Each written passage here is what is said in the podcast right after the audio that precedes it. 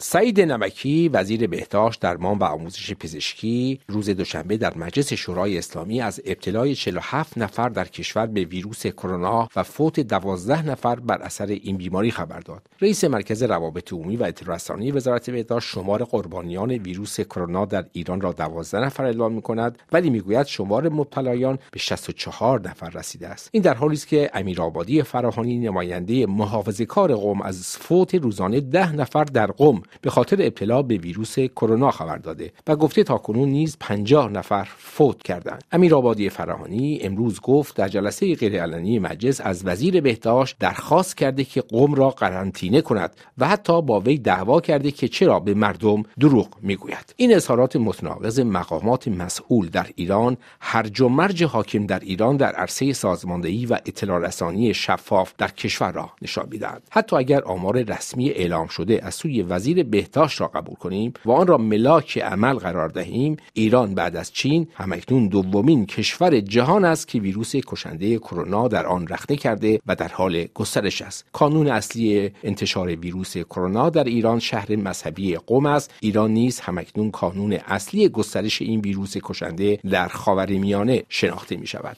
اکثریت کشورهای همسایه ایران خصوصا عراق و ترکیه و کشورهای دیگر منطقه که با ایران روابط خوب بازرگانی و گردشگری دارند مانند تاجیکستان و گرجستان مرزهای هوایی و زمینی خود را بر روی ایران بستند پس از تحریم های بسیار گسترده آمریکا علیه ایران و پس از آنکه گروه ویژه اقدام مالی روز جمعه گذشته ایران را دوباره به فهرست سیاه این نهاد نظارت مالی بین المللی برگردان گسترش ویروس کرونا در ایران ضربه بسیار محکم دیگری است که بر اقتصاد تضعیف شده و به زانو نشسته ایران فرود می آید. مجله اقتصادی امشب ما به تاثیرات اقتصادی گسترش ویروس کرونا در ایران می‌پردازد. دکتر فریدون خاوند اقتصاددان مقیم فرانسه میهمان این مجله اقتصادی هستند.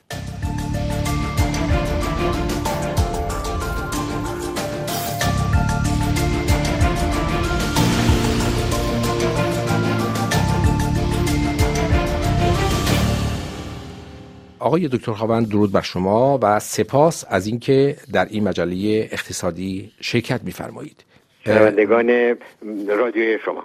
با تحریم صادرات نفتی از سوی آمریکا و سقوط بی سابقه صادرات نفت ایران جمهوری اسلامی از سال گذشته برای تمشیت حداقلی امور اقتصادی بر صادرات غیر نفتی تکیه کرده. با توجه به اینکه عراق و ترکیه و دیگر کشورهای همسایه از وارد شدن کالاهای ایرانی و حتی شهروندان ایرانی به بهانه شیوع ویروس کرونا ممانعت به عمل میارند آقای دکتر خواوند به نظر شما این موضوع چه ضرباتی رو می‌تونه بر اقتصاد ایران وارد بکنه.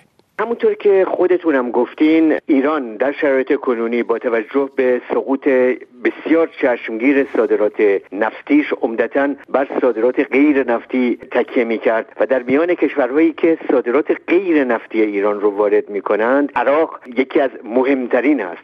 بر اساس آمار رسمی جمهوری اسلامی ایران هر سال حدود 9 تا ده میلیارد دلار کالا به عراق صادر می‌کنه. و طبعا در همراهی با این صادرات انبوه بازرگانان ایرانی صادر کنندگان ایرانی به هر حال کسانی که در محافل کسب و کار فعالند اینها باید به عراق رفت و آمد بکنند و همینطور خریداران عراقی باید بتوانند به ایران بیایند. خب این وضعیتی که پیش آمده صد و است در راه رفت و آمد به عراق. همین مسئله رو به نوعی می شود در مورد افغانستان هم ذکر کرد. چون به هر حال از راه قانونی و غیر قانونی بخشی از کالاها وارد خاک افغانستان هم میشه. در مورد ترکیه هم میشه به همین مسئله اشاره کرد. هرچند که صادرات غیر نفتی ایران به ترکیه در سطح بسیار بسیار ناچیزی است. ولی در مجموع می‌شود گفت که بسته شدن مرزهای کشور در حال حاضر با توجه به اینکه ایران روی صادرات خودش به منطقه حساب می‌کرد برای اینکه بتواند بخشی از نیازهای وارداتی خودش رو تأمین بکنه این یک بار سنگین تازه است که بر دوش اقتصاد ایران میفته.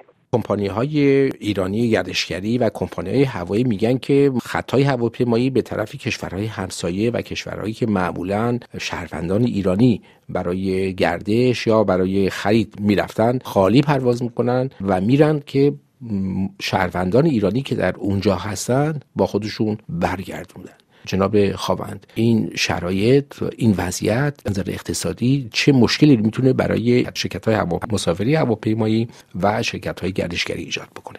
در مورد روابط گردشگری خب ایرانی ها در وضعیت خاصی در کشورشون هست. می‌خواستن نفس بکشند. به کشورهایی مثل ترکیه می‌رفتند یا می‌روند. به گرجستان به ارمنستان سفر می‌کنند. به آذربایجان سفر می‌کنند. و در این سفرهای خودشون هم عمدتا از شرکت های هواپیمایی ایرانی استفاده می کنند که طبعا این رفت و آمدها دیگه انجام نمی‌گیره. از طرف دیگه مسئله توریسم زیارتی رو هم باید در نظر بگیریم. خب ایرانی های زیادی بودند که به خصوص به مراکز زیارتی عراق می‌رفتند که البته طی یکی دو سال گذشته به دلایل ناشی از کمبود ارز در ایران رفت آمد توریست های ایرانی به عراق کم شده بود. ولی به هر حال همچنان به نوعی تعدادی از زائران ایرانی به عراق می‌رفتند. ولی از طرف دیگه این رو هم باید در نظر داشته باشیم که شماری گردشگر هم از کشورهای همسایه وارد ایران می شدن به خصوص ثانی که از عراق به قصد زیارت به شهرهای مقدس شیعه در ایران مثل مشهد یا قم سفر می‌کردند. خب تعداد زیادی از هتل ها و مراکز توریستی در ایران اختصاص داشت به پذیرایی از این نوع زائران و در نتیجه اینها که از قدرت خرید مناسبی برخوردار بودند به خاطر سقوط پول ملی ایران و به ایران می آمدند طبعا در وضعیت فعلی مسافرتشون به ایران بسیار بسیار محدود خواهد شد. بنابراین از لحاظ منطقه‌ای با توجه به بسته شدن مرزها هم در عرصه صادرات کالاها و خدمات و هم در عرصه رفت آمد متقابل بین دو کشور ضربات مهمی به زیربناهای اقتصادی ایران وارد میشه. بر اساس اعلام وزارت بهداشت و مقامات مسئول از وزارت ارشاد آموزش پرورش بسیاری از سینماها تئاترها محل کنسرت های موسیقی و حتی قهوه خونه ها و محله های تجمع شهروندان ایرانی داره به تدریج به خاطر گسترش ویروس داره تعطیل میشه یا اینکه خود شهروندان به دلیل ترس ابتلا به ویروس وارد این اماکن نمیشن. جناب دکتر خواوند به این ترتیب فضای کسب و کار داخلی هم داره ضربه محکمی داره می‌بینه از این قضیه. در مورد نوع مصرف هایی رو که شما اسم بردین طبعا طی یکی دو سال گذشته با توجه به سقوط سطح زندگی در ایران یکی از اولین مصرف هایی رو که خانوارهای ایرانی قربانی می‌کردند طبعا هزینه های تفریحیشون بود رفتن به سینما تئاتر یا مراکز خرید و در نتیجه اینها قبلا تاثیر گذاشته بود. ولی به هر حال با توجه به این مسئله تازه هم که پیش آمده طبعا از رونق این مراکز که قبلا هم به شدت کاسته شده بود بیشتر کاسته خواهد شد. ولی اجازه بدید من به یک نکته دیگری هم در سطح خارجی اشاره بکنم که البته ما به مسئله منطقه‌ای پرداختیم ولی حتی در سطح جهانی هم شیوع این بیماری گسترشش به اقتصاد ایران ضربه می‌زنه. ببینین در حال حاضر اقتصاد جهانی آسیب می‌بینه. از این مسئله کرونا ویروس و شیوع اون در سطح جهانی و حتی بر اساس پیش بینی های مراکز کارشناسی بین‌المللی از جمله صندوق بین‌المللی پول ما شاهد کند شدن رشد اقتصاد جهانی خواهیم بود. این دو تاثیر می‌تونه بر اقتصاد ایران داشته باشه. یکی اینکه در سطح جهانی کاهش قیمت نفت پیش میاد. البته نفت در حال حاضر در ایران صادراتش خیلی خیلی کم شده. ولی همین کاهش قیمت نفت طبعا بر همین 300 400 هزار بشکه هم که ایران صادر می‌کرد یک مقداری تاثیر خواهد گذاشت و قیمت اون پایینتر خواهد آمد و از این نظر برای بودجه ایران دشواری های بیشتری رو به وجود میاره. از طرف دیگه بازار چین به شدت دچار رکود میشه و رکود بازار چین بر صادرات غیر نفتی ایران هم تاثیر می‌ذاره. چون می‌دونیم که چین از ایران به خصوص کالاهایی رو مثل میانات گازی وارد می‌کرد و همینطور فراورده های پتروشیمی. و در نتیجه با سقوط اقتصادی چین با کاهش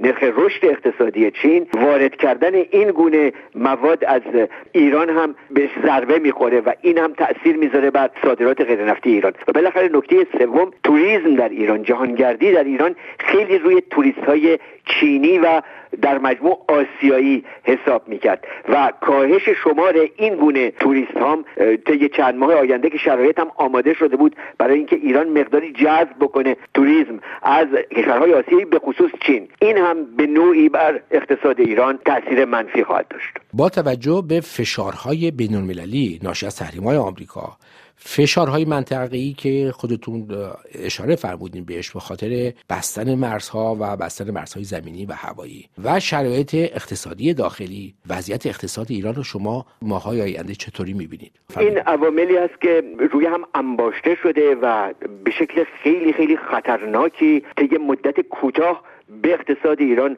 هجوم آورده از تحریم شدید آمریکا گرفته تا مسائلی که در حال حاضر با بازگشت ایران به فهرست سیاه FATF مطرح شده و این هم عامل تازه است و مهمتر از همه چیزی که در حال حاضر ما در ایران شاهدش هستیم اینه که شکاف بین افکار عمومی مردم و دولت و مسئولان رسمی ایران به شدت رو به افزایش میره. مردم به خصوص در پی سقوط هواپیمای اوکراینی به هیچ وجه دیگه به آماری که دستگاه های دولتی میدن اعتماد ندارند. سرمایه اجتماعی در حال حاضر سقوط کرده در ایران بیش از گذشته حتی سقوط کرده و سقوط باز هم بیشتر این سرمایه اجتماعی به دلهوره و نگرانی و آشفتگی در افکار عمومی ایران دامن می‌زنه. مجموعه این عوامل اونم در شرایطی که حتی می‌بینیم مجلس قادر به تصویب بودجه نیست و دولت حتی نمی‌تونه بودجه ارائه بده و حتی کار بودجه مملکت هم به سال آینده و مجلس آینده به احتمال زیاد واگذار خواهد شد.